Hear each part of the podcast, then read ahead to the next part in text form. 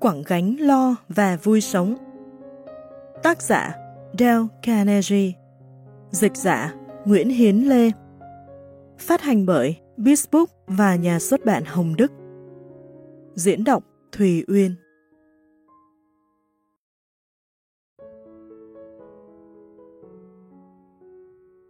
Chương 16 Ta là ai? Tôi còn giữ một bức thư của bà Edith Albert ở Mount Airy. Thư viết Hồi nhỏ tôi rất dễ xúc động và nhút nhát vì tôi to con và cặp má phính nên tôi có vẻ mập. Mẹ tôi hơi cổ, cho rằng dùng tân thời trang là điên. Mẹ tôi luôn luôn bảo phải ăn chắc mặc bền và bắt tôi mặc quần áo dài, rộng cho lâu rách. Không bao giờ tôi được dự những đám hội hè vui vẻ trẻ trung. Tại trường tôi không chơi đùa với các bạn, cả trong giờ thể thao nữa. Tính cả thẹn của tôi thành bệnh. Tôi thấy tôi khác hẳn các bạn bè và hoàn toàn khả ố. Lớn lên, tôi kết hôn với một người chồng lớn tuổi, nhưng tính tôi cũng không thay đổi. Bên chồng tôi là một gia đình biết lẽ phải và tự tin. Tôi gắng bắt trước mà không được. Nhà chồng tôi cố tập cho tôi lịch thiệp bao nhiêu, chỉ làm cho tôi e lệ bấy nhiêu. Tôi hóa ra nóng nảy, cáu kỉnh. Tôi trốn hết thảy bạn bè. Tôi rất sợ có khách đến chơi, thực tai hại. Tôi biết vậy và sợ nhà tôi cũng biết vậy, nên khi lỡ ở đám đông tôi tỏ ra vui vẻ. Nhưng tôi lại quá lố, hóa mất kẻ tự nhiên. Tôi hiểu thế và tôi khốn khổ lắm. Cuối cùng tôi đau đớn đến nỗi không muốn kéo dài đời thêm nữa. Tôi bắt đầu nghĩ tới tự tử.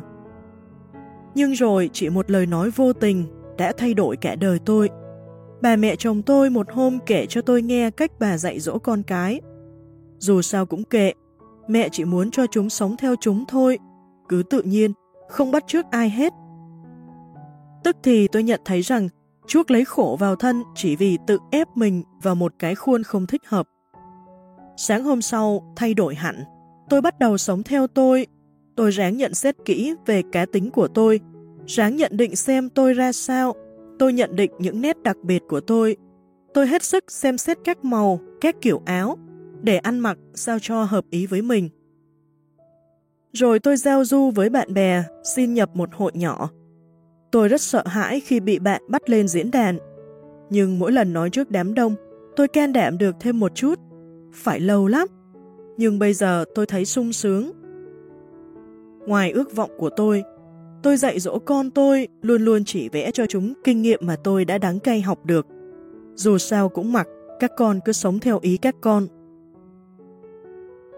Bác sĩ James Gordon Gilkey đã nói, phải có nghị lực để sống theo mình là một vấn đề cũ như lịch sử và phổ biến như đời người. Không đủ lực để sống theo mình là nguyên nhân sâu kín của các chứng bệnh thần kinh. Angelo Patri đã viết 13 cuốn sách và hàng ngàn bài báo về giáo dục nhi đồng.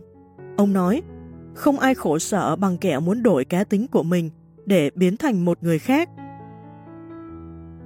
Cái thói muốn đổi thành người khác tai hại nhất ở Hollywood. Ông Sam Good, một trong những nhà sản xuất phim điện ảnh nổi danh tại Hollywood nói rằng ông đã nhức đầu nhất bởi các tài tử trẻ tuổi. Ông phải vô cùng cực nhọc để thuyết giảng cho họ chịu đóng vai hợp với tài riêng của họ, trong khi họ chỉ muốn trở thành những Lana Turner hạng nhì hay Clark Gable hạng ba. Ông không ngớt khuyên họ, khán giả chán những lối đó rồi, họ muốn cách khác kìa. Trước khi ông cho ra những phim danh tiếng như Goodbye Mr. Chips và For Whom the Bell Tolls, ông làm lâu năm tại một hãng địa ốc để luyện tài buôn bán. Ông tuyên bố, bắt trước người thì không bao giờ đi xa được, không nên làm con vẹt. Kinh nghiệm đã dạy tôi rằng nên bỏ rơi ngay những kẻ nào chỉ muốn bắt trước người. Vừa đây tôi hỏi Paul Boyonton, giám đốc phòng tổ chức nhân sự của hãng dầu Socony những người tới xin việc có lỗi lầm nào nhất, chắc chắn ông biết rõ điều ấy, vì ông đã tiếp hơn 60.000 người tới xin việc và đã viết cuốn sách nhan đề 6 cách để xin được việc làm. Ông trả lời tôi, lỗi lầm lớn nhất của họ là thiếu tự tin. Đáng lẽ tự nhiên và hoàn toàn thành thật thì họ lại thường dò dẫm ý tôi mà đáp câu tôi hỏi chứ không trả lời theo ý họ. Như vậy hỏng lắm, vì có ai muốn dùng một người chỉ lặp lại lời những người khác như cái máy hát đâu. Không ai muốn xài bạc giả hết. Có một người con gái của chú tài xế đã phải trả giá rất đắt để được bài học ấy. Chị ta muốn trở thành một danh ca, nhưng cái mặt của chị thực là một tai nạn cho người vác nó. Miệng chị rộng, răng chị vẩu. Lần đầu hát trước công chúng trong một hộp đêm tại New Jersey, chị trề môi trên xuống để che răng. Chị làm điệu bộ thật màu mè, và kết quả là chị làm trò cười cho thiên hạ và chịu thất bại mỉa mai. Nhưng có một khán giả tại đó nhận thấy chị có tài. Ông ta nói trắng ngay. Này cô, tôi đã thấy cô diễn và biết cô mắc cỡ vì bộ răng của cô. Chị kia lúng túng hổ thẹn thì ông ta liền tiếp. Có hại gì đâu. Răng vẩu nào phải là một tội, đừng che nó, cứ mở miệng ra khán giả sẽ thích, khi họ thấy cô không mắc cỡ nữa. Rồi ông ta lại ranh mãnh nói luôn. Và chăng bộ răng mà cô cố tình che đậy đó, biết đâu nó chẳng làm cho cô nổi danh. Chị Cass Dealey nghe theo và không thèm nghĩ tới cái mái hiên của mình nữa. Từ hôm đó, chị chỉ nghĩ đến thính giả, chị mở miệng, thích thú, vui vẻ ca, và rồi trở thành một ngôi sao trói lọi nhất trên màn ảnh và ở đài phát thanh. Hiện nay, nhiều người đóng trò khác lại ráng bắt trước chị. Khi triết gia chứ danh William James nói người ta chỉ làm phát triển 10% những tài năng tinh thần của mình, là ông muốn chỉ những người không tự biết rõ giá trị của mình. Ông viết, con người chúng ta bây giờ so với con người mà chúng ta có thể thành được khác nhau xa, cũng như người mơ ngủ so với người thức tỉnh vậy. Chúng ta chỉ dùng một phần nhỏ khả năng về thể chất và tinh thần của ta thôi. Nói rộng ra thì con người hoạt động trong một khu vực hẹp hòi quá, so với khả năng thanh thang của họ. Chúng ta có nhiều khả năng mà không bao giờ ta dùng tới. Bạn và tôi, ta có những tài cán riêng, vậy đừng mất công buồn bực vì nỗi không được như người kia, người nọ. Trên địa cầu này, mỗi người chúng ta là một nhân vật mới mẻ. Vì từ hồi khai thiên lập địa tới giờ, chẳng hề có người thứ hai nào giống ta như đúc, mà từ nay tới khi tận thế cũng không sao có được một người thứ hai y như ta nữa. Một khoa học mới là khoa di truyền học dạy rằng con người do 24 nhiễm sắc thể của cha, 24 nhiễm sắc thể của mẹ cấu tạo nên. 48 nhiễm sắc thể ấy định đoạt phần di truyền của ta. Ama Strainfield nói trong mỗi nhiễm sắc thể chứa từ vài chục đến vài trăm nhân, mà mỗi nhân có thể thay đổi cả đời sống của một người. Sự cấu tạo nên ta thực bí hiểm và kinh dị thay. Cha mẹ sinh ra ta với 300.000 tỷ, mỗi tỷ là 1.000 triệu tinh trùng, nhưng chỉ có một tinh trùng thành ta thôi. Nói một cách khác, nếu ta có lối 300.000 tỷ anh em thì cũng không một người nào y như ta hết. Nói vậy có phải là nói mò không? Không, đó là một sự thật khoa học. Nếu bạn muốn hiểu rõ điều ấy, xin bạn tới tiệm sách mua cuốn Bạn và sự di truyền của Amran Scafield Tôi sở dĩ hăng hái, quả quyết, khuyên bạn nên sống theo như bạn vậy, là vì tôi tin tưởng sâu xa và biết rõ điều tôi nói. Tôi biết là nhờ kinh nghiệm chua chát và đau đớn. Tôi xin kể, lần đầu tiên từ dã miền đồng ruộng Missouri tới New York, tôi vào làm trong Hàn Lâm Kịch Trường. Tôi mong thành một nghệ sĩ, tôi cho rằng có trong đầu một ý mới và tài tình lắm.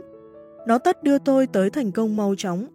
Tôi tự nghĩ, một cái ý giản dị và chắc chắn như vậy. Tại sao cả ngàn người háo danh chưa nghĩ tới? Thật lạ lùng.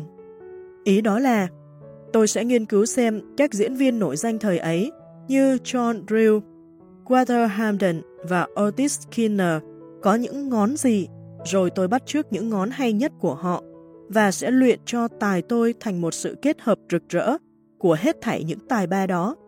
Thật là điên, thật là vô lý, Tôi đã phí bao năm học bắt chước kẻ khác, mới nảy trong cái sọ đặc như mít của tôi ý này. Phải theo tài năng riêng của mình, không thể nào bắt chước người khác được. Thử nghiệm tai hại đó đã cho tôi một bài học tới già đời chứ? Không, tôi vẫn không chừa. Tôi xuẩn quá. Tôi phải học ôn lại một lần nữa. Nhiều năm sau, tôi bắt đầu viết một cuốn sách mà tôi hy vọng sẽ là cuốn hay nhất từ trước tới nay về sự diễn thuyết trước công chúng. Viết cuốn này tôi cũng điên như lần trước, tôi cũng vay ý tứ của hàng lố tác giả khác, rồi thu thập vào trong một cuốn, một cuốn chứa đủ những cuốn khác. Muốn vậy, tôi đi lượm hàng chục cuốn dạy cách nói trước công chúng và bỏ mất một năm để chuyển những ý của họ sang bản thảo của tôi. Nhưng sau tôi nhận thấy rằng tôi khùng.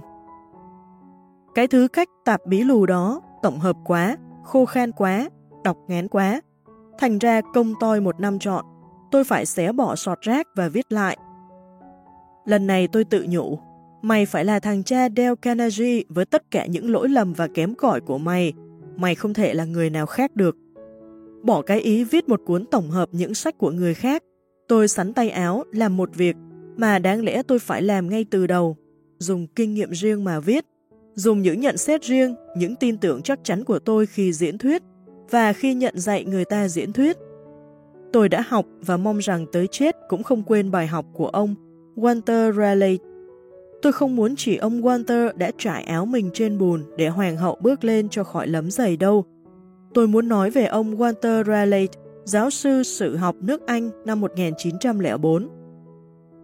Ông ta nói, tôi không có tài để viết một cuốn sách khả dĩ so sánh với tác phẩm của Shakespeare, nhưng tôi có thể viết một cuốn theo tài năng riêng của tôi được. Vậy thì ta phải hành động theo tài năng của ta, như Evelyn Berlin đã khôn khéo khuyên George Gershwin. Berlin và Gershwin gặp nhau lần đầu.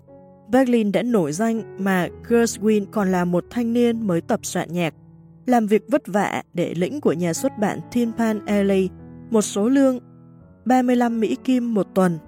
Berlin khi đó thầm yêu tài năng của Gershwin, nhờ Gershwin làm thư ký âm nhạc cho mình với số lương gấp 3 lương cũ. Nhưng Berlin lại chân thật khuyên rằng đừng làm việc đó. Nếu nhận, anh có thể thành một Berlin thứ hai đấy. Xong nếu anh nhất định theo tài năng riêng của anh thì danh tiếng anh sẽ vang lừng nhất trong nước. Gershwin nghe lời, ông luyện tập và dần dần trở nên một nhà soạn nhạc khúc đặc biệt nhất của Mỹ thời ấy. Charlie Chaplin, Will Rogers, Mary Margaret McBride, Jane Autry và cả triệu người khác đều phải học bài học tôi đang giảng trong chương này, phải học bằng kinh nghiệm và cũng đã phải trả giá rất đắt như tôi. Khi Charlie Chaplin mới đóng phim, viên giám đốc hãng phim muốn chàng bắt trước một vai hề người Đức nổi danh và Chaplin không thành công cho tới khi ông đóng vai hề theo ý ông. Bo Hope cũng đã qua con đường ấy. 7 năm vừa ca vừa hát mà ông thất bại, mãi cho tới khi bắt đầu biết nương theo tài năng của mình. Will Rogers dàn cảnh trong một sân khấu đã lâu năm không pha trò lấy một tiếng, cho tới khi ông thấy ông chỉ có tài pha trò và rồi ông nổi danh vì vậy. Khi Mary Margaret McBride bước vào đời nghệ sĩ, cô làm diễn viên hài và thất bại. Nhưng khi chịu theo tài năng của cô, của một cô gái nhà quê không đẹp gì ở miền Missouri thì cô thành một ngôi sao nổi danh nhất trên đài phát thanh ở New York. Khi Jane Autry cố bỏ giọng Texas, trang sức như các cậu con trai ở thành thị và khoe rằng mình sinh trưởng ở New York, thì chỉ làm cho thiên hạ chế nhạo chàng thôi.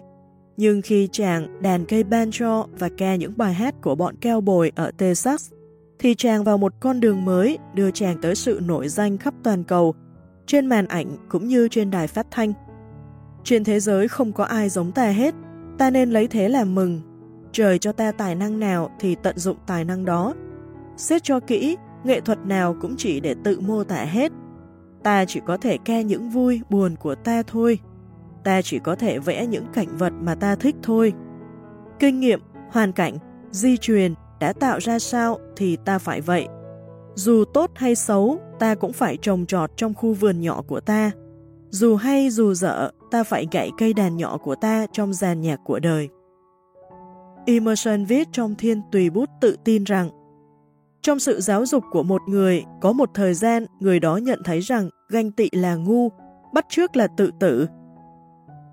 Rằng phận mình sao thì phải chịu vậy, rằng trong vũ trụ mênh mông đầy thức ăn này, người đó phải vất vả cày miếng đất trời đã cho mình thì mình mới có được hạt lúa ăn. Năng lực ở trong người ta là một năng lực mới mẻ và riêng biệt, không ai có hết. Và ngoài ta ra, không ai biết ta có thể làm được cái gì. Mà chính ta, ta cũng không biết nữa nếu ta không chịu làm thử. Emerson nói vậy, còn Douglas Matlock, một thi nhân thì nói như vậy. Chẳng làm thông vút trên đồi, thì làm cây nhỏ bên ngồi dưới thung. Thông kia đẹp nhất trong vùng, tôi tuy bé nhỏ, sánh cùng thông xanh. Làm cây chẳng được cũng đành, tôi làn ngọn cỏ xanh xanh bên đường. Thân không hóa kiếp cá vàng, thì làm tôm tép thung thăng trong đầm. Có tướng mà cũng có quân, ai lo việc nấy, dưới trần cùng vinh. Có việc trọng, có việc khinh, miễn tròn bổn phận, trọng khinh xá gì. Rộng hẹp cũng thể đường đi, mặt trời sao nhỏ, khác chi bạn hiền. Việc gì tận Mỹ là nên, thành công chẳng kể, sang hèn thấp cao. Muốn luyện một tâm trạng để được bình tĩnh, thảnh thơi trong lòng, ta hãy theo quy tắc thứ năm này. Đừng bắt trước, tự tìm hiểu và sống theo ý ta.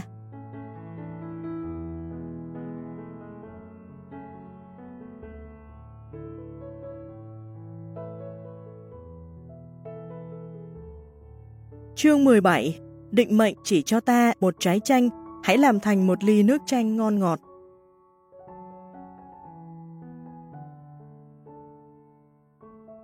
Cách đây ít lâu, tôi có dịp gặp ông Robert Maynard Hutchinson, hiệu trưởng Đại học Chicago. Lẽ cố nhiên, trong lúc nói chuyện, tôi hỏi ông làm cách nào cho khỏi buồn bực. Ông nói, bao giờ ông cũng theo lời khuyên bảo của ông bạn Julius Rosenwald, chủ tịch một xí nghiệp lớn. Định mệnh chỉ cho ta một trái chanh thôi. Được, ta hãy pha một ly nước chanh. Phải là một người thông minh, một nhà mô phạm như ông mới có thể xử sự như vậy. Những kẻ ngu ngốc tất phải làm khác hẳn, vì nếu không được định mệnh ban cho một thỏi vàng mà chỉ ban cho một trái chanh, họ sẽ ngồi phịch xuống mà ca thán. Nào, con hong gì, còn chảy ra chốc vậy làm gì nữa? Nào, thế là hết hy vọng. Rồi oán trời, trách bạn, vò tai kêu đời bất công, thương thân tuổi phận. Trái lại, người khôn ngoan khi thấy mình chỉ được vỏn vẹn một trái chanh nhỏ sẽ tự nhủ. Lần thất bại này dạy ta nhiều điều hay lắm đấy. Phải làm thế nào cho tình cảnh khá hơn bây giờ? Làm cách nào để đổi trái chanh này thành ly nước chanh ngon ngọt chứ? Nhà triết lý học Alfred Adler chọn đời chuyên chú vào công cuộc nghiên cứu những kho tiềm lực nhân loại đã phải nói rằng một trong những đức tính kỳ diệu của con người là ý chí chuyển bại thành thắng. Tôi xin kể chuyện một người đàn bà đã hiểu và áp dụng phương pháp lấy trái chanh của mình pha thành một ly nước chanh tuyệt ngon. Đó là chuyện của bà Theda Thompson ở New York.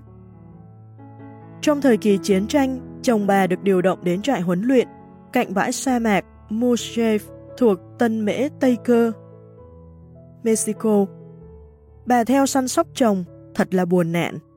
Ngay ngày đầu, bà đã ghét vùng này vì chưa bao giờ bà phải ở một xó đất khổ cực đến thế. Chồng bà suốt ngày đi dự các cuộc tập trận trên bãi sa mạc, còn bà suốt ngày lủi thủi trong căn nhà gỗ lụp sụp. Trời thì nóng gần 50 độ, bà chẳng có ai ở gần để nói chuyện cho khuây khỏa. Ngoài mấy người mễ Tây Cơ và người da đỏ, không biết lấy một câu tiếng Anh. Gió nóng thổi suốt từ sáng đến chiều, khiến cho đồ ăn và kẻ đến không khí cũng đầy vị két bà không chịu nổi nữa. Bà than số phận chẳng ra gì và viết thư cho cha mẹ sẽ quay về New York, không thể ở lại cái địa ngục này. Ông cụ thân sinh trả lời vỏn vẹn có hai câu, nhưng thấm thía đến nỗi, bà không bao giờ quên được, và hai câu đó thay đổi hẳn đời sống của bà. Trong một nhà tù, hai người cùng đứng vịn tay vào song sắt, một người chỉ trông thấy một bức tường trơ trụi, còn một người ngửa mặt lên trời ngắm những vì sao Bà đọc những dòng này một lần, hai lần, cho đến 10 lần, rồi tự nhiên thấy hổ thẹn. Bà quyết sẽ tìm cái vui trong tình cảnh của bà. Bà quyết ngắm sao. Bà làm thân với thổ dân và đã ngạc nhiên trước cách họ đối xử lại. Khi bà tỏ ra thích cái gì, món ăn hay vải dệt, họ lập tức mang biếu bà những thứ tốt nhất mà chính họ đã từ chối không bán cho các du khách hỏi mua. Bà nghiên cứu những hình thức lạ lùng của cây xương rồng, cây ngọc giá hoa. Bà dò xét những cử động, những tính nét của lũ chó vô chủ. Bà đứng hàng giờ ngắm mặt trời lặn, huy hoàng và rực rỡ, ở bãi sa mạc. Bà đi kiếm và tàng trữ những vỏ hến bị vùi sâu dưới cát hàng triệu năm trước. Những di tích cuối cùng của thời kỳ mà bãi sa mạc này còn là đáy biển. Bãi sa mạc không thay đổi, những người da đỏ cũng vậy. Chính bà đã thay đổi. Hay nói đúng hơn, tinh thần của bà đã thay đổi, tạo cho bà một quãng thời gian thú vị nhất trong đời bà. Cái thế giới bà khám phá ra kích thích bà viết một cuốn sách tả nó. Bà đã biết nhìn qua song sắt nhà tù và bà đã biết ngắm sao lóng lánh trên trời. Bà Thena Thomas đã khám phá ra một sự thực nghìn xưa, đã được dân Hy Lạp đem ra dạy đời. 500 năm trước Thiên Chúa Giáng sinh, những cái gì hoàn hảo nhất là những cái khó được nhất. Cách đây mấy năm, khi tới một vùng hẻo lánh miền Floride, tôi đã làm quen với một trại chủ. Ông ta cũng biết pha một ly nước ngon bằng trái chanh duy nhất. Khi lần đầu thấy khoảng đất mới đã mua được, ông hết sức thất vọng. Đất không màu, trồng cây không được, mà nuôi lợn cũng không được. Chẳng cây nào mọc được ở đó, ngoài một cây sồi quắt queo, và chẳng vật nào sống ở đó được, trừ hàng đàn rắn độc. Sau ông nghĩ ra một cách làm cho cái khu đất cằn cỗi, phản chủ ấy thành một xí nghiệp phồn thịnh. Ông nuôi rắn làm thịt, đóng hộp bán. Lần tới thăm ông, tôi nhận thấy mỗi năm có đến 2 vạn du khách đến xem trang trại nuôi rắn của ông. Việc buôn bán thật là phát đạt. Hàng tuần, hàng ngàn lọ nọc rắn được gửi đi đến những phòng thí nghiệm chuyên môn chế thuốc tiêm trừ nọc rắn độc. Da rắn được mua với giá cắt cổ để đóng giày, làm ví, bán cho các bà, các cô sang trọng ở tỉnh thành. Còn thịt rắn đóng hộp thì được gửi từng tàu đến những thị trường ở khắp nơi. Tôi có mua được một tấm hình chụp những ngôi nhà trong trại, cái làng nhỏ mới mọc, hãnh diện với cái tên Serpent Village, Fluoride, và gửi nó để biếu người đã biết cách pha một ly nước ngon bằng một trái chanh thật độc. Trong cuộc tra cứu tâm lý những nhân vật hiện tại và quá khứ của Hoa Kỳ, tôi may mắn gặp được nhiều người đã biết cách chuyển bại thành thắng. Ông William Bolitho, tác giả cuốn 12 người thắng thần, tóm tắt nguyên tắc trên như sau. Điều cần thiết ở đời không phải là biết lợi dụng những thắng lợi, kẻ ngu nào cũng biết vậy, nhưng biết lợi dụng những thất thế mới là điều cần thiết. Muốn được vậy, phải thông minh, và chính cái thiên tư đó phân biệt người khôn với kẻ ngốc. Ông Bolither viết câu ấy sau khi bị cưa một chân vì tai nạn xe lửa. Nhưng tôi lại biết một người mất cả hai chân mà còn thành công trong việc chuyển bất lợi thành thắng lợi. Ông Ben Frostson. Tôi quen ông tại Atlanta, tiểu bang Georgia, nơi khách sạn tôi ở. Bước vào thang máy, tôi để ý ngay tới vẻ mãn nguyện và vui cười trên mặt ông Ông cụt cả hai chân, ngồi trong góc thang máy trên cái ghế có bánh xe. Khi thang ngừng ở một tầng nọ, ông xin tôi tránh lối cho ông đẩy ghế ra. Xin lỗi ông, tôi làm phiền ông quá. Ông nói thế, rồi nhếch mép cười, một cái cười hớn hở, đầy nhân hậu. Suốt mấy giờ liền, tôi cứ nghĩ đến con người tàn tật mà vẻ tự mãn đã lộ ra mặt như vậy. Sau, tôi tìm đến ông và yêu cầu ông kể về đời tư cho tôi nghe. Ông vui vẻ thuật lại không chút ngượng nghịu, miệng thỉnh thoảng lại điểm một nụ cười. Ông gặp tai nạn vào năm 24 tuổi, một hôm đi chặt những cây sào để về chống giàn dậu. Khi chất những cây sào này trên chiếc xe hơi Ford kiểu cổ, xong đâu đấy, ông mở máy quay về, thì bỗng một cây xào tuột xuống gầm xe, mắc vào trục bánh lái, làm chết cứng tay lái, ngay lúc xe tới một chỗ quẹo khá hẹp.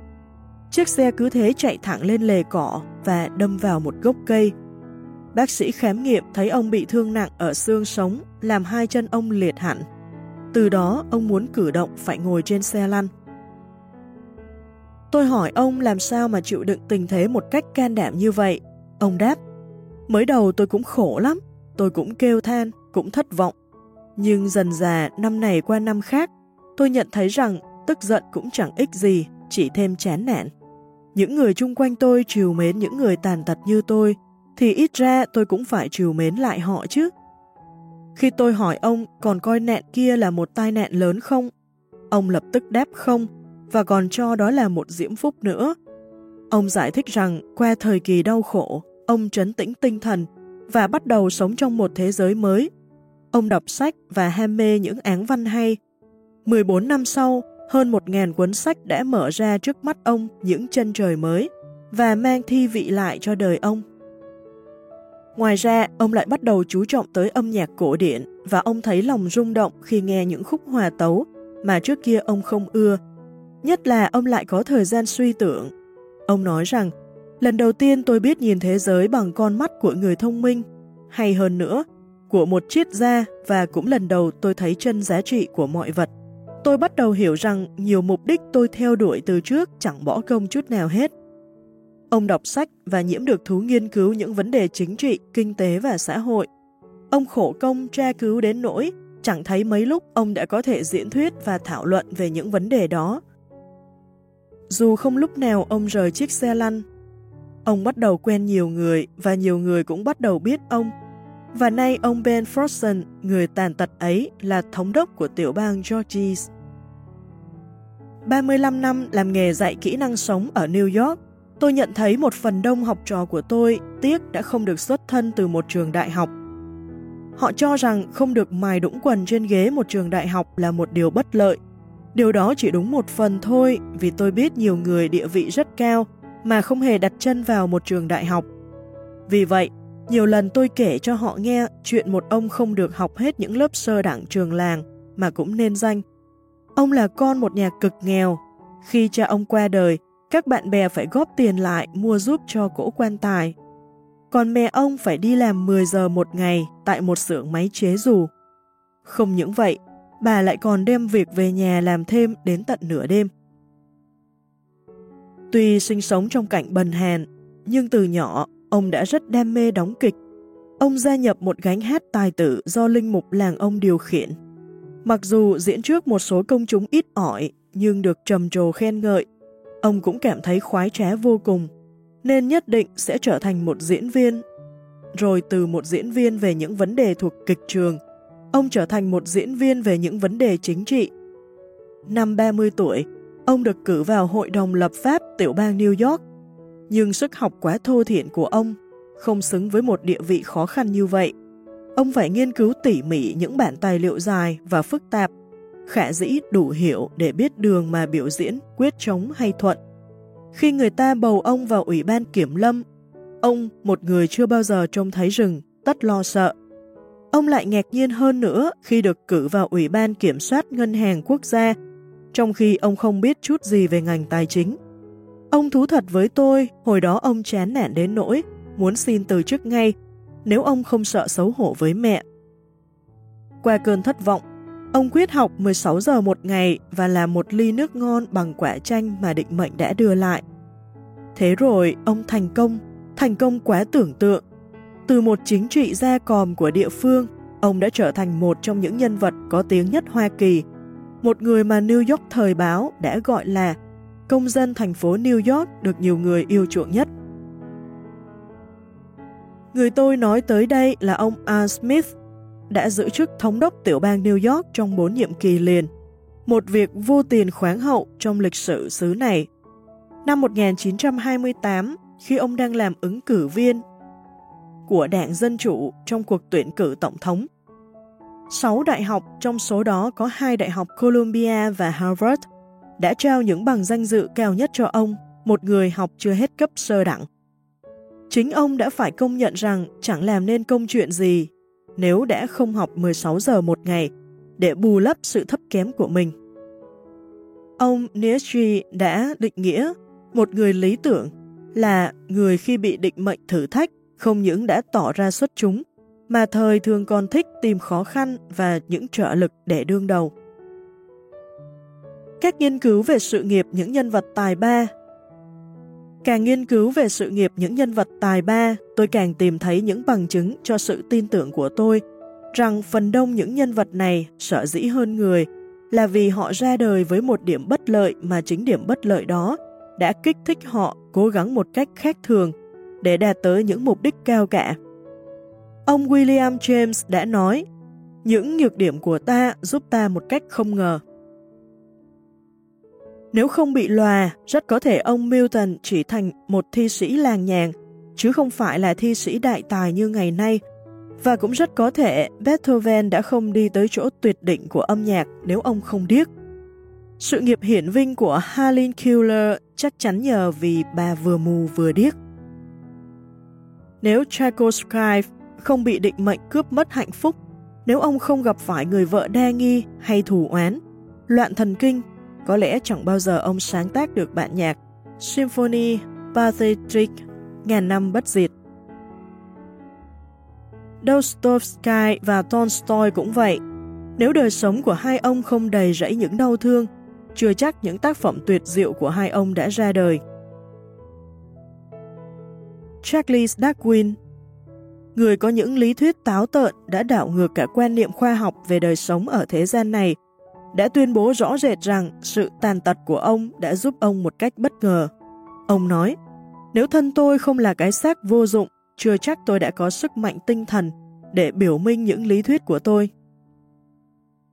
Cùng một ngày, Darwin sinh ra ở một túp lều không ai biết đến, tại khu rừng rậm thuộc tiểu bang Kentucky. Một đứa nhỏ khác cũng cất tiếng chào đời. Cha đứa nhỏ này là lão tiều phu nghèo khó Lincoln và đứa nhỏ được đặt tên là Abraham. Chính đứa nhỏ này cũng vì khổ cực mà đã cố gắng tự rèn luyện để trở nên người. Nếu Abraham Lincoln sinh vào một gia đình quý phái, được vào học tại Đại học Harvard, được hưởng một hạnh phúc gia đình hoàn hảo, có lẽ ông đã chẳng thốt ra những lời nhiệt thành, tự đáy lòng khi ông tái cử Tổng thống Hoa Kỳ.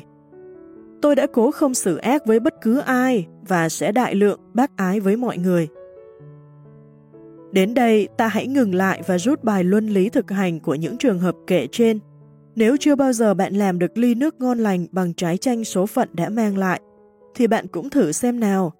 Bạn hãy cố gắng, vì lỡ có thua, bạn cũng chẳng mất gì. Nhưng nếu được, thì bạn sẽ vô cùng hạnh phúc. Bạn phải cố gắng vì hai lẽ, một là ít ra bạn còn có cơ hội thành công, hai là dù thất bại đi chăng nữa, sự cố gắng của bạn để chuyển bại thành thắng và bắt bạn nhìn thẳng vào tương lai mà quên đi dĩ vãng. Bạn sẽ có những lý tưởng thiết thực và nghị lực sáng tác sẽ trỗi dậy, kích thích bạn làm việc. Đến nỗi bạn không còn thì giờ mà nghĩ vơ vẩn, bới đống cho tàn của thời qua. Nếu bạn muốn thư thái tinh thần, muốn có hạnh phúc, bạn hãy thử áp dụng nguyên tắc này. Số mệnh chỉ cho bạn một trái chanh còm, bạn hãy tìm cách làm thành một ly nước giải khát.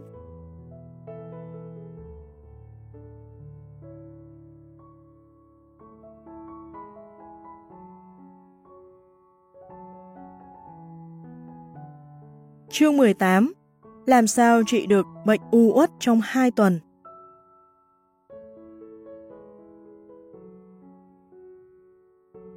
Khi bắt đầu viết cuốn sách này, tôi đặt một giải thưởng 200 Mỹ Kim cho tác giả nào viết được một chuyện ích lợi và hứng thú nhất với nhan đề.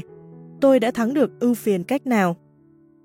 Ban giám khảo cuộc thi đó có Eddie Rickenbacker, chủ tịch hãng hàng không Eastern Airlines, bác sĩ Stewart W. Max Cleland ở Đại học Lincoln Memorial và H.V. Cantonborn, bình luận viên của đài phát thanh New York. Chúng tôi nhận được hai chuyện tuyệt hay tới nỗi không sao phân biệt được hơn kém. Bởi vậy, chúng tôi chia giải thưởng làm hai. Chuyện dưới đây của ông C.R. Burton là một trong hai chuyện ấy. Má tôi bỏ nhà hồi tôi 9 tuổi và ba tôi mất hồi tôi có 12 tuổi. Ba tôi chết bất đắc kỳ tử, còn má tôi thì bỏ nhà đi, cách đây 19 năm.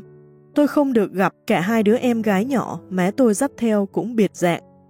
Trong 7 năm đầu, tôi không nhận được bức thư nào của má hết. Má tôi đi được 3 năm thì ba tôi bị tai nạn mà mất. Trước khi ấy, người có sang chung với bạn một tiệm cà phê trong một tỉnh nhỏ ở Missouri và trong khi người bận đi buôn bán ở nơi khác, thì người bạn kia liền sang tiệm cà phê lại cho người khác rồi bỏ trốn mất. Một người bạn thân điện thoại gọi ba tôi về ngay, và trong khi vội vàng, ba tôi chẳng may bị xe hơi cán ở Salines. Hai người cô tôi, vừa già, vừa nghèo, vừa hay ốm, nhận nuôi ba đứa trong số năm anh em chúng tôi. Nhưng không ai chịu nuôi tôi và em tôi hết. Chúng tôi bơ vơ trong tỉnh, chúng tôi rất lo bị người đời bạc đãi chúng tôi, như thường bạc đãi những đứa trẻ mồ côi. Nỗi lo đó thành hiện thực ngay. Trong một thời gian ngắn, tôi sống nhờ một gia đình nghèo trong tỉnh. Nhưng thời buổi khó khăn, vì ân nhân của tôi mất việc, không nuôi tôi được nữa. Sau nhờ được ông bà Loftin dắt tôi về nuôi tại trại ruộng, cách tỉnh độ 13 cây số. Ông Loftin 70 tuổi và bị bệnh, phải nằm ở giường hoài. Ông bảo tôi, hễ không nói dối, không ăn cắp và bảo gì làm nấy thì ở mãi được. Tôi thuộc lời ấy như lời thánh kinh và theo đúng như vậy. Tôi được đi học, nhưng ngay tuần đầu, mỗi lần trở về nhà là khóc khổ sở. Những bạn học chọc kẹo, chế giễu cái mũi lớn của tôi, bảo tôi là đồ ngu và kêu tôi là thằng mồ côi thò lò mũi xanh. Tức giận quá, tôi muốn đánh tụi nó, nhưng ông Loftin khuyên tôi. Biết nhịn và tránh cuộc xô sát, ẩu đả là có một nghị lực tinh thần lớn lắm. Tôi nhịn cho tới bữa kia, một đứa nhỏ hốt bãi phân gà trong sân trường và ném vào mặt tôi. Tôi liền xông vào đánh nó. Vài đứa khác cho như vậy là đáng kiếp cho thằng nọ, và từ đó chúng tôi chơi với nhau. Tôi lấy làm tự đắc có chiếc mũ mà ông Loftin đã mua cho. Một hôm, một đứa bạn gái lớn giật chiếc mũ tôi đang đội, đổ đầy nước vào. Thành thử chiếc mũ bị hỏng. Nó nói, đổ nước như vậy để cho cỏ rác trong đầu óc tôi khỏi khô. Ở trường tôi không bao giờ khóc hết, nhưng về nhà tôi thì sụt sùi kể lệ. Rồi một hôm, bà Loftin khuyên tôi một lời mà tôi hết ưu uất, lo buồn. Và từ đó, kẻ thù của tôi thành bạn thân của tôi. Bà khuyên thế này. Raph ơi, bọn nó sẽ không hành hạ con, không gọi là thằng mồ côi thò lò mũi xanh nữa nếu con nghĩ tới chúng và tìm cách giúp chúng. Tôi theo lời khuyên ấy. Tôi ráng học, chẳng bao lâu đứng đầu lớp mà không bạn nào ganh tị hết, vì tôi đã tìm hết cách giúp họ rồi. Tôi giúp nhiều bạn làm bài dịch và bài luận, có khi làm sẵn cả bài cho các bạn nữa. Một đứa mắc cỡ không dám cho người nhà biết rằng tôi gà bài cho, nên xin phép má nó đi săn, nhưng lại nhà tôi, buộc chó vào lẫm rồi nhờ tôi dạng dùm bài học. Tôi chép vợ cho một đứa khác và bỏ nhiều buổi tối giải toán cho một bạn gái. Cảnh chết chóc và đau lòng xảy tới bên hàng xóm. Hai người chủ trại chết, rồi một người bỏ vợ. Trong bốn gia đình, chỉ có tôi là đàn ông. Tôi giúp những người đàn bà quá đó trong hai năm. Khi đi học và lúc ở trường về, tôi ghé vào trang trại họ, giúp họ bổ củi, vắt sữa bò, cho súc vật ăn uống Thành thử không ai chế nhạo tôi nữa mà cảm ơn tôi. Khi giải ngũ, ở hải quân về tôi thấu hiểu cảm tình của họ. Ngày đầu tiên tới nhà, hơn 200 người lại thăm tôi. Có người đi hơn 120 cây số và lòng họ đối với tôi thật chân thành. Vì tôi chịu khó và vui vẻ giúp đỡ người khác, cho nên hết lo lắng và ưu phiền. Đã 13 năm rồi, không còn ai gọi tôi là thằng mồ côi thò lò mũi xanh nữa. Đáng khen thay cho C.R. Burton, anh đã biết bí quyết đắc nhân tâm và diệt lo để vui sống. Bác sĩ Frank Lupi cũng vậy, ông tàn tật 23 năm vì chứng sưng khớp xương. Vậy mà ông Whithouse ở tòa báo Seattle Star đã viết cho tôi. Tôi đã lại phỏng vấn bác sĩ Lupi nhiều lần, chưa bao giờ tôi thấy một người vị tha hoặc sung sướng hơn ông ta. Ông ta nằm liệt giường, ấy làm cách nào mà sung sướng như vậy? Bạn thử đoán xem. Có phải bằng cách phàn nàn và chỉ trích kẻ khác không? Không. Có phải bằng cách than thân trách phận và muốn được mọi người chú ý tới, săn sóc cho không? Không. Ông sung sướng như vậy chỉ nhờ biết theo đúng châm ngôn của ông Hoàng xứ Galis, tôi phụng sự. Ông tìm tên và địa chỉ của những người tàn tật khác và viết những bức thư vui vẻ, an ủi họ để họ và ông cũng được vui lòng. Sau cùng, ông lập một hội ở khắp nước gọi là Hội những người bị giam tại nhà. Nằm trên giường, ông viết trung bình mỗi năm 1.400 bức thư và tìm sách cùng máy thu thanh tặng cho hàng ngàn người tàn tật để họ được vui vẻ. Bác sĩ Lupi khác người ở chỗ nào vậy? Chính ở chỗ ông có lòng nhiệt thành của một người có mục đích, có sứ mạng. Ông được biết hạnh phúc chính bởi ông phụng sự một lý tưởng cao cả và ý nghĩa hơn cái đời sống đáng lẽ rất tầm thường của ông. Ông thật không giống ông so tự cho mình là trung tâm của vũ trụ và phàn nàn tại sao thế giới không tận tụy lo hạnh phúc của ông, để cho thân ông phải thành một cái túi da chứa bệnh tật và âu sầu.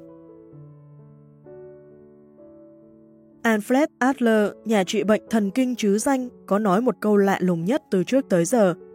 Ông bảo những người mang bệnh âu sầu rằng chỉ trong 2 tuần là ông hết bệnh nếu ông theo đúng phương thuốc này, ráng mỗi ngày kiếm cách làm vui một người nào đó.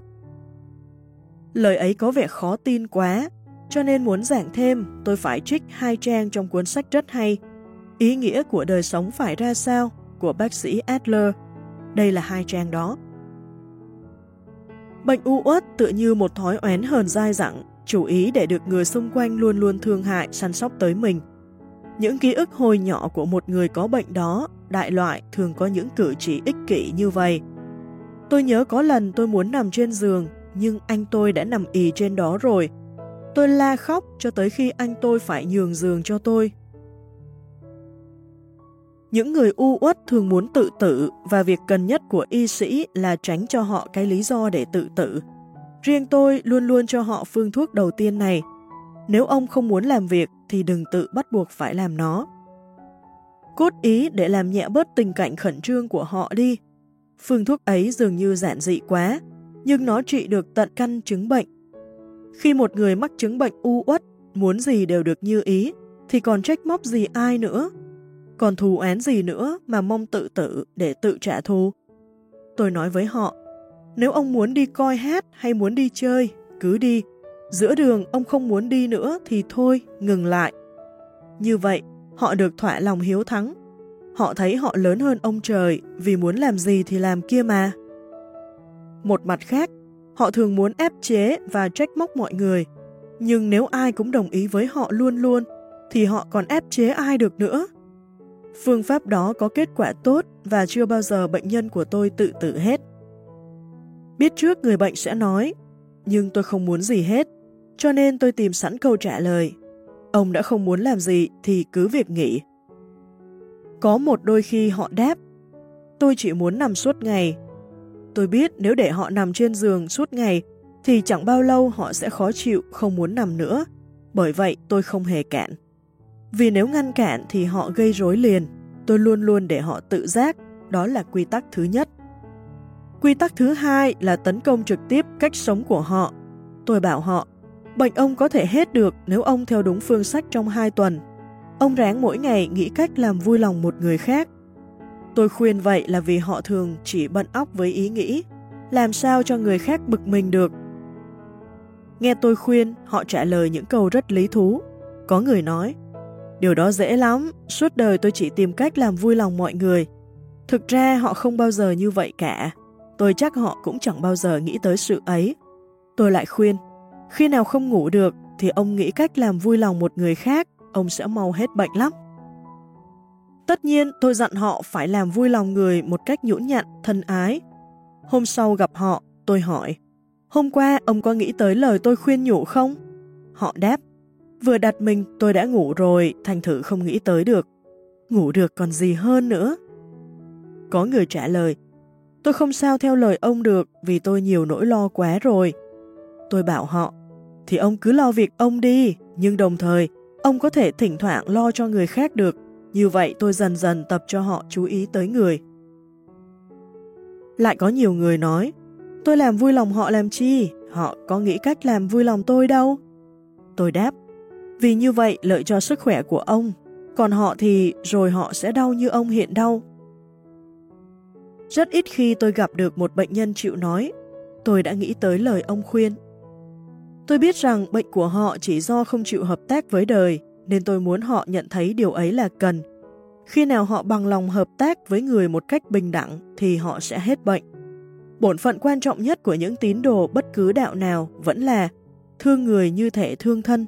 Người nào ích kỷ không nghĩ tới bạn bè sẽ gặp những nỗi khó khăn nhất trong đời và làm hại xã hội nhiều nhất. Chúng ta chỉ cầu sao cho mỗi người thành một bạn tốt, yêu mến đồng loại, chân thành và tận tâm trong tình thương yêu và trong hôn nhân. Được như vậy không còn gì hơn nữa. Vậy bác sĩ Adler khuyên ta mỗi ngày làm một việc thiện. Mà thế nào là một việc thiện? Đức giáo chủ Mohammed nói, một việc thiện là một việc làm nở một nụ cười trên môi người khác.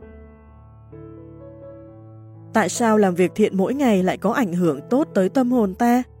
Vì khi nghĩ cách làm vui người khác, ta không nghĩ tới ta nữa, mà chính cái tật chỉ nghĩ tới mình đã làm cho ta ưu tư, sợ sệt và lo lắng. Bà William T. Moon, giám đốc một trường học ở New York, không cần phải mất tới 2 tuần mới kiếm được cách làm vui người khác để diệt nỗi ưu tư của bà. Bà thắng bác sĩ Adler vì thu được kết quả nhanh gấp 14 lần.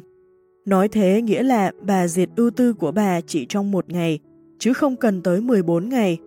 Nhờ bà nghĩ cách làm cho hai đứa trẻ mồ côi được vui sướng. Bà kể, Năm năm trước, một hôm vào tháng chạp, tôi thấy tâm hồn chìm đắm trong biển ưu tư. Tôi than thân trách phận, vì tôi đã sống nhiều năm đầy hạnh phúc với nhà tôi, rồi thinh linh nhà tôi mất. Lễ Giáng sinh càng tới gần, tôi càng thấy buồn tẻ. Chưa bao giờ tôi ăn lễ đó trong cảnh cô độc, cho nên năm ấy tôi thấy nó tới mà buồn ghê. Bạn bè mời tôi lại nhà họ ăn lễ, nhưng nghĩ mình có mặt chỉ làm cho người khác buồn lây, nên tôi từ chối hết. Càng cận ngày, tôi càng đau đớn cho thân phận. Thật ra, đời tôi cũng như đời hết thảy chúng ta, nhờ Chúa, còn được nhiều chuyện đáng vui. Ngày giáp lễ Giáng sinh, tôi ở sở ra hồi 3 giờ chiều và thơ thẩn trên đại lộ thứ năm để tìm sự khuây khỏa. Bấy giờ trên đường chật ních những người qua lại, vẻ mặt rất hân hoan. Càng nhìn họ, tôi lại càng nhớ những năm sung sướng đã qua. Nghĩ tới sự phải về giam mình trong một căn phòng lạnh lẽo và trống trải, tôi không chịu nổi. Tôi sợ hãi, không biết nên làm gì, nước mắt chảy ròng ròng. Sau khi đi lang thang khoảng một giờ như vậy, tôi tới cuối trạm dừng xe buýt. Nhớ lại hồi trước, hai vợ chồng thường leo lên chiếc xe thứ nhất ở bến. Xe chạy qua sông Hudson được một lát, tôi nghe người bán vé nói, Tới cuối đường rồi, thưa cô. Tôi xuống xe. Tôi cũng không biết tên nơi đó nữa, nhưng thấy cảnh tĩnh mịch, yên bình. Trong khi đợi chuyến xe về, tôi đi ngược một con đường có nhiều nhà cửa sang trọng. Đi ngang qua nhà thờ, nghe tiếng đàn du dương đánh bạn, đêm tĩnh mịch. Tôi bèn vào đó. Trong nhà thờ không có ai hết trừ người đánh đàn. Tôi lặng lặng ngồi xuống ghế mà không ai hay. Cây thông Noel trang hoàng đẹp đẽ, chiếu sáng, làm cho những đồ trang trí trói lọi như những ngôi sao lấp lánh dưới ánh trăng. Nghe âm thanh dịu dàng của bạn đàn và bụng lại đói. Vì từ sáng chưa ăn gì, tôi thiêu thiêu ngủ, giữa lúc tinh thần và thể chất đều mệt mỏi. Tỉnh dậy, tôi không còn nhớ tôi đang ở đâu nữa. Tôi thấy trước mặt có hai đứa trẻ quần áo tồi tàn, chắc lại để ngắm cây Noel. Đứa gái chỉ tôi, nói, không biết có phải ông già Noel mang cô này lại không? Thấy tôi ngẩng đầu mở mắt, cả hai đứa đều sợ. Tôi vội bảo cho chúng yên tâm. Đoạn hỏi đến mẹ cha, chúng đáp. Chúng em không có cha mẹ. Vậy ư? Vậy thì, trời ơi, hai đứa nhỏ còn khổ hơn tôi nhiều. Thấy chúng thế rồi nghĩ tới tôi thế này, mà còn than thân trách phận, tôi thấy thua chúng. Tôi để chúng ngắm nhìn cây Noel xong, dắt chúng lại một tiệm nước để giải khát và mua cho chúng ít kẹo, đồ chơi. Nỗi cô đơn của lòng tôi tự nhiên biến mất. Đã mấy tháng nay, nhờ hai đứa con mồ côi ấy, tôi quên hẳn cảnh ngộ tôi đi và được vui vẻ quá. Trong khi hỏi chuyện chúng, tôi nhận thấy rằng, so với chúng, đời tôi đã chứa chan hạnh phúc. Tôi cảm ơn Chúa đã cho tôi ăn nhiều lễ Giáng sinh rực rỡ, giữa gia đình đầm ấm, hồi thơ ấu. Hai đứa nhỏ ấy làm cho tôi vui nhiều hơn là tôi đã làm vui chúng. Nhờ chúng, tôi thấy rằng muốn được hạnh phúc, ta phải gây hạnh phúc chung quanh ta. Ta phân phát hạnh phúc, tức là nhận được hạnh phúc vậy. Do sự giúp đỡ người và do tình thương, tôi đã thắng ưu tư và thói than thân trách phận. Tôi thấy đời tôi thay đổi hẳn, chẳng những lúc ấy mà cho tới mấy năm sau nữa. Tôi biết nhiều người nhờ quên mình mà tìm thấy sức khỏe và hoan hỷ. Tôi kể chuyện họ, có thể viết thành một cuốn sách được, như trường hợp của bà Margaret Taylor Yetis, chẳng hạn. Một người đàn bà nổi danh nhất trong giới hải quân Hoa Kỳ. Bà là một tiểu thuyết gia, nhưng không có chuyện trinh thám nào bà viết hay bằng nửa câu chuyện thật xảy ra. Ngày quân đội Nhật Bản tấn công hạm đội Mỹ ở Trân châu Cảng, lúc ấy bà đã bị bệnh đau tim hơn một năm rồi. Mỗi ngày bà phải nằm liệt giường đến 22 giờ. Kỳ dư chỉ được đi lại nhiều lắm là từ phòng ra vườn để tắm nắng. Mà đi như vậy phải vịn tay người ở gái. Hồi đó bà tưởng sẽ tàn tật tới mãn đời, mà thật ra lời bà nói, nếu quân lùn không tấn công Trân châu Cảng và làm cho tôi xúc động mạnh tới nỗi khỏi bệnh, thì có lẽ đời tôi tuy sống cũng như chết. Khi quân Nhật tấn công, cả châu thành hỗn loạn. Một trái bom rơi gần nhà tôi làm tôi bắn ra khỏi giường. Xe cam nhông binh đội chạy tới các trại lính ở Hickhamfield, Scottfield và phi trường Kaneohe Bay để chở vợ con của bộ binh và thủy binh vào ở trong các trường học. Đồng thời, hội Hồng Thập Tự gọi điện thoại hỏi từng nhà xem ai có phòng thừa ra và thuận tiện cho những người gia cư bị tàn phá đó tới ở nhờ. Hội biết tôi có máy điện thoại ở đầu giường, nhờ tôi thông tin giúp hội.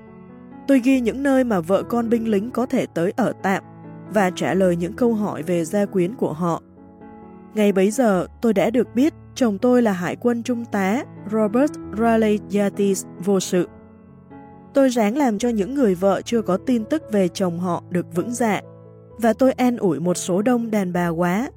Chào ôi, có đến 2.117 sĩ quan, hạ sĩ quan và quân lính trong lục quân, hải quân, tử trận, và 960 người mất tích Mới đầu tôi phải nằm để trả lời điện thoại, rồi tôi ngồi dậy lúc nào không hay.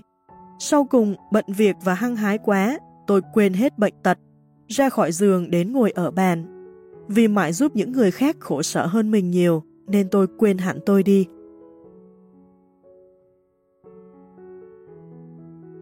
Thế rồi, trừ 8 giờ ngủ ra, ngày cũng như đêm, không bao giờ tôi nằm ở giường nữa. Bây giờ tôi nhận thấy rằng nếu quân lùn không tấn công chân châu cảng, thì tôi đã thành một người bán tàn tật suốt đời. Nằm ở giường dễ chịu quá, luôn luôn có người hầu hạ, nên bấy lâu tôi đã tự làm cho tiêu tan cái ý muốn khỏi bệnh mà không hay. Trận chân châu cảng là một bi kịch thảm thương nhất trong lịch sử Mỹ, nhưng riêng đối với tôi, nó là một may mắn. Cuộc khủng hoảng ấy đã cho tôi một sức mạnh mà không bao giờ tôi ngờ có được. Tôi không nghĩ tới tôi nữa mà chuyên chú vào người khác. Tôi có một mục đích lớn lao, quan trọng, cốt yếu. Tôi không có thì giờ nghĩ tới tôi, lo lắng cho tôi nữa. Một phần ba những người bệnh thần kinh có thể tự trị được nếu họ làm theo Margaret, nghĩa là nghĩ tới sự giúp đỡ kẻ khác. Đó không phải là ý của tôi mà là của Ka Chung, mà Ka Chung biết rõ điều ấy hơn ai hết. Ông nói, một phần ba người bệnh nhân của tôi đau không phải vì bệnh, mà vì đời sống của họ vô nghĩa và trống rỗng Nói một cách khác, ông muốn đi du lịch trên đường đời, nhưng trễ tàu, nên đời họ hóa ra nhỏ mọn, vô ích, khiến họ chạy đi kiếm một nhà chuyên trị bệnh thần kinh. Vì lỡ tàu họ đứng trên bến mà Jack hết thảy mọi người, trừ họ ra, và muốn cho cả thế giới săn sóc họ, làm thỏa mãn ý muốn ích kỷ của họ. Chắc bạn tự nhủ, nhưng chuyện đó có chi lạ lùng đâu. Nếu gặp hai đứa trẻ mồ côi đêm Giáng sinh thì ta cũng thương chúng được. Nếu ở trên châu cảng, ta cũng vui vẻ làm như Margaret Taylor Yesti rồi. Nhưng cảnh ngộ của ta khác, ta sống một đời tầm thường quá, ta không gặp cảnh gì bi đát cả. Vậy thì làm sao ta giúp người được? Và tại sao lại giúp họ chứ? Có lợi gì cho ta đâu? Câu hỏi đó có lý, tôi xin đáp. Dù đời bạn bình dị đến đâu đi nữa, chắc chắn một ngày bạn cũng gặp một vài người lạ bạn đối với họ ra sao? Bạn lãnh đạm nhìn họ, hay cảm thương tự hỏi họ có uẩn khúc chi mà chén trường đến vậy? Như người phu trạm chẳng hạn, mỗi năm đi hàng trăm cây số, mang thư lại tận nhà bạn, có bao giờ bạn thấy thương người đó, hoặc tha thiết muốn biết tình cảm họ ra sao không? Có bao giờ hỏi họ, đi nhiều như vậy có mệt, có chán không? Có người bán hàng ở tiệm tạp hóa, người bán báo, người đánh giày cho bạn ở góc đường nữa. Họ đều là người như ta, trong đầu cũng đầy những lo lắng, mơ mộng và hoài bão riêng. Họ cũng mong gặp được người tri kỷ để kể lễ tâm sự. Nhưng có bao giờ bạn để họ kể lễ tâm sự họ không? Có bao giờ bạn tỏ ra nhiệt tình và thành thật chú ý tới đời sống của họ không? Đó, tôi muốn bạn giúp đỡ người theo cách ấy. Bạn không cần phải là một danh ca hoặc một nhà cải cách xã hội, mà cũng có thể giúp đời trong khả năng riêng của bạn được. Ngày sáng mai, bạn hãy giúp những người mà bạn gặp đi. Giúp như vậy, bạn được lợi gì? Bạn sẽ hân hoan hơn nhiều, sẽ được mãn ý và hài lòng về bạn rất nhiều. Aristotle gọi thái độ ấy là thứ ích kỷ sáng suốt. Zoroastri nói, làm việc thiện không phải là một bổn phận mà là một nguồn vui, vì nó tăng sức khỏe và hạnh phúc của ta. Và Benjamin Franklin tóm tắt ý ấy trong lời nói giản dị này. Anh thương người, tức là anh rất thương anh vậy. Ông Henry C. Link, giám đốc sở tâm lý ở New York viết, theo tôi, trong thời hiện đại, không có phát minh về tâm lý nào quan trọng bằng sự chứng minh khoa học rằng hy sinh và có kỷ luật là hai đức tính cần thiết cho sự thành công và hạnh phúc của ta. Khi chăm chú tới ước vọng của người, không những ta quên lo lắng, ưu tư của ta, mà nhờ đó ta còn có rất nhiều bạn và rất vui vẻ nữa. Tại sao vậy? Thì đây, một lần tôi hỏi giáo sư William Lyon Phelps ở Đại học Yale về điều ấy. Ông nói, không bao giờ tôi vào một tiệm cạo râu, một tiệm hớt tóc hoặc một cửa hàng mà không nói một câu làm vui những người tôi gặp. Tôi muốn chứng tỏ rằng tôi coi họ là người chứ không phải chiếc bánh xe trong một bộ máy. Tôi thường khen cô bán hàng có cặp mắt hoặc mái tóc đẹp. Hoặc tôi hỏi người thợ cắt tóc đứng suốt ngày có thấy mệt không? Có khi tôi hỏi tại sao họ lại lựa chọn nghề đó. Họ học nghề từ hồi nào và đã hớt được bao cái đầu rồi. Tôi chỉ cho họ cách tính. Tôi thấy rằng hỏi thăm họ vậy thì họ tươi cười vui vẻ. Tôi thường bắt tay người sách hành lý cho tôi để anh ta hăng hái và tươi cười suốt ngày. Có một buổi hè nóng nực vô cùng, tôi ăn bữa trưa trong một toa xe lửa của công ty New Haven Railway. Toa chật cứng khách và nóng như lò, mà người hầu bàn lại chậm chạp. Đến lúc người này mang thực đơn lại, tôi nói, Trời như hôm nay mà phải nấu ăn trong bếp nóng, chắc khổ lắm nhỉ. Anh ta liền chua chét chửi thề. Mới đầu, tôi cứ tưởng anh đã nổi nóng, nhưng anh ta nói. Trời cao đất dày, hết thảy khách ăn đều phàn nàn về món ăn dở, hầu bàn chậm chạp, trời nóng, giá cao. Tôi đã nghe họ chỉ trích 19 năm rồi. Ông là người đầu tiên và độc nhất tỏ lòng thương hại cái kẻ ở trong bếp nóng như thiêu. Cầu trời cho có nhiều khách ăn như ông. Người hầu bàn ngạc nhiên thấy người da đen như anh cũng được coi như người, chứ không như những bánh xe của công ty xe lửa. Giáo sư Flap tiếp, ai cũng cần được chú ý tới mình một chút và tỏ tình đồng loại với mình. Nếu gặp một người dắt một con chó đẹp ở ngoài đường, tôi luôn luôn khen con chó đẹp, và khi tôi quay lại thì thường thấy người kia vuốt ve, ngắm nghía nó. Nghe lời tôi khen, người ấy nhớ lại vẻ đẹp của con vật. Một lần ở nước Anh, Nhân gặp một người chăn cừu, tôi thành thật khen con chó của anh lớn và thông minh, rồi hỏi anh ta dạy dỗ nó ra sao. Sau lúc từ biệt, tôi ngó lại thì thấy con chó đứng thẳng, hai chân trước vịn lên vai chủ để chủ vuốt ve. Tôi chú ý đến anh ta và con chó của anh ta một chút, mà làm anh ta hoan hỉ, con chó được nâng niu mà tôi cũng được vui lòng nữa. Bạn có thể tưởng tượng một người đi bắt tay những anh phu vác tỏ lòng thương hại những người làm trong bếp nóng như thiêu và khen chó của người khác. Bạn có thể tưởng tượng được người như vậy mà chán trường hoặc ưu tư và bị bệnh thần kinh được không? Tất nhiên là không. Một tục ngữ Trung Hoa nói, người nào cầm bông hồng mà tặng bạn, tay người đó luôn luôn phản phất hương thơm. Điều ấy, Billy Flaps ở Yale đã biết rõ và ông đã sống đúng theo đó. Ta khỏi phải chỉ cho ông nữa. Nếu bạn là đàn ông, bạn không cần phải đọc đoạn dưới này, không có lợi gì cho bạn lắm. Vì đó là chuyện một cô con gái khổ sở mà được nhiều người hỏi làm vợ. Cô ấy bây giờ là một bà già đã có cháu nội rồi. Mấy năm trước, có lần tôi đến nghỉ một đêm tại nhà hai vợ chồng bà. Tôi diễn thuyết ở tỉnh bà và sáng hôm sau, Bà đánh xe đưa tiễn tôi tới một ga xe lửa, cách đó 80 cây số để về New York. Chúng tôi bàn về cách đắc nhân tâm.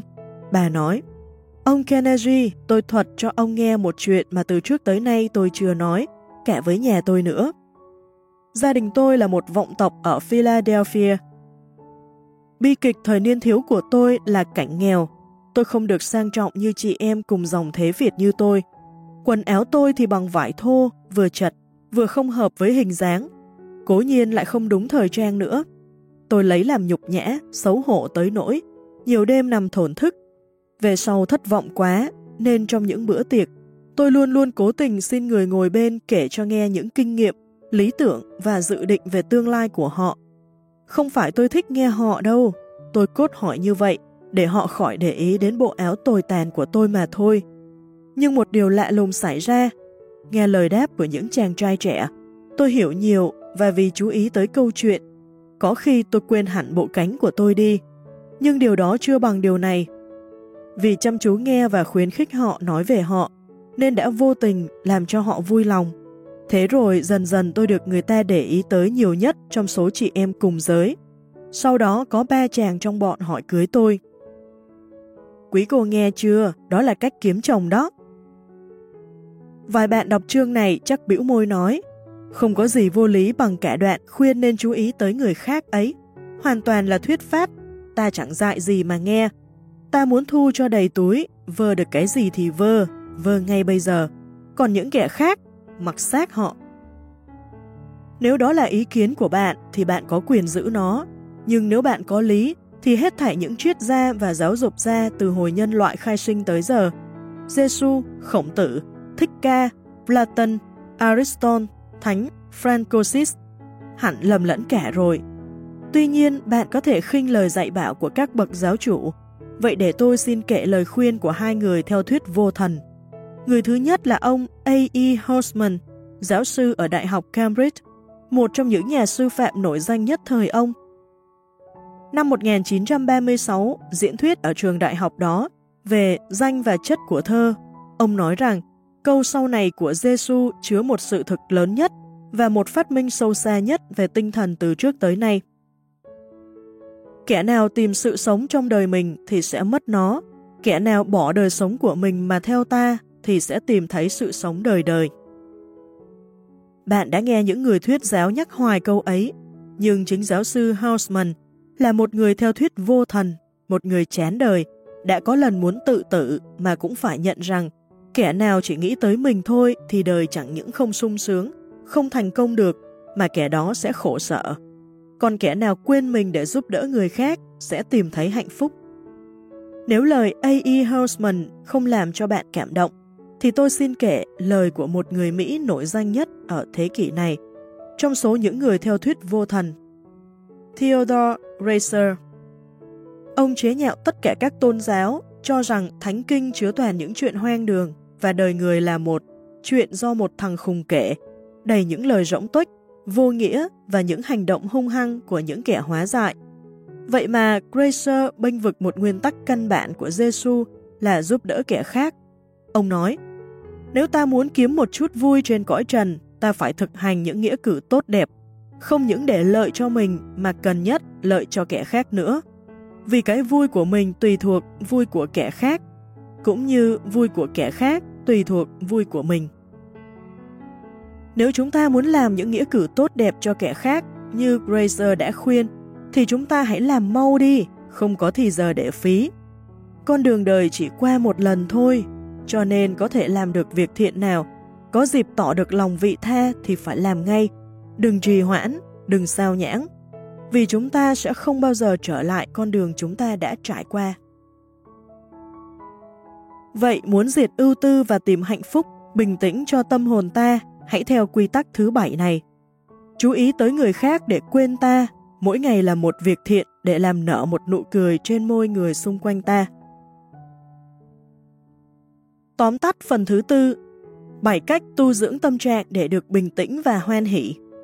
Quy tắc thứ nhất, chỉ nên có những tư tưởng bình tĩnh, dũng cảm và lạc quan, vì tư tưởng của ta sao thì tạo đời sống của ta như vậy. Quy tắc thứ hai, Đừng bao giờ trả đũa kẻ thù hết, vì như vậy hại cho ta hơn cho họ. Chúng ta nên hành động như đại tướng Eisenhower, đừng phí một phút để nghĩ tới những người mà chúng ta ghét. Quy tắc thứ ba, đừng bao giờ buồn phiền về lòng bạc bẽo của con người. Ta nên nhớ rằng Đức Chúa Giêsu chữa lành 10 người hủi trong một ngày, mà chỉ độc nhất một người cảm ơn Ngài thôi. Vậy tại sao ta lại mong loài người nhớ ơn ta nhiều hơn họ nhớ ơn Chúa? B. Ta đừng mong ơn, nhưng ta cứ cho đi, để được cái vui là đã làm việc thiện. Lòng nhớ ơn là một đức phải được bồi thường, vậy ta phải luyện tập cho con cái ta cái đức đó, thì chúng mới có được. Quy tắc thứ tư, đếm phước của bạn, đừng đếm họa. Quy tắc thứ năm, đừng bắt chước ai cả, tự tìm hiểu và sống theo ý ta, vì ganh tị là ngu dại mà bắt trước là tự tử.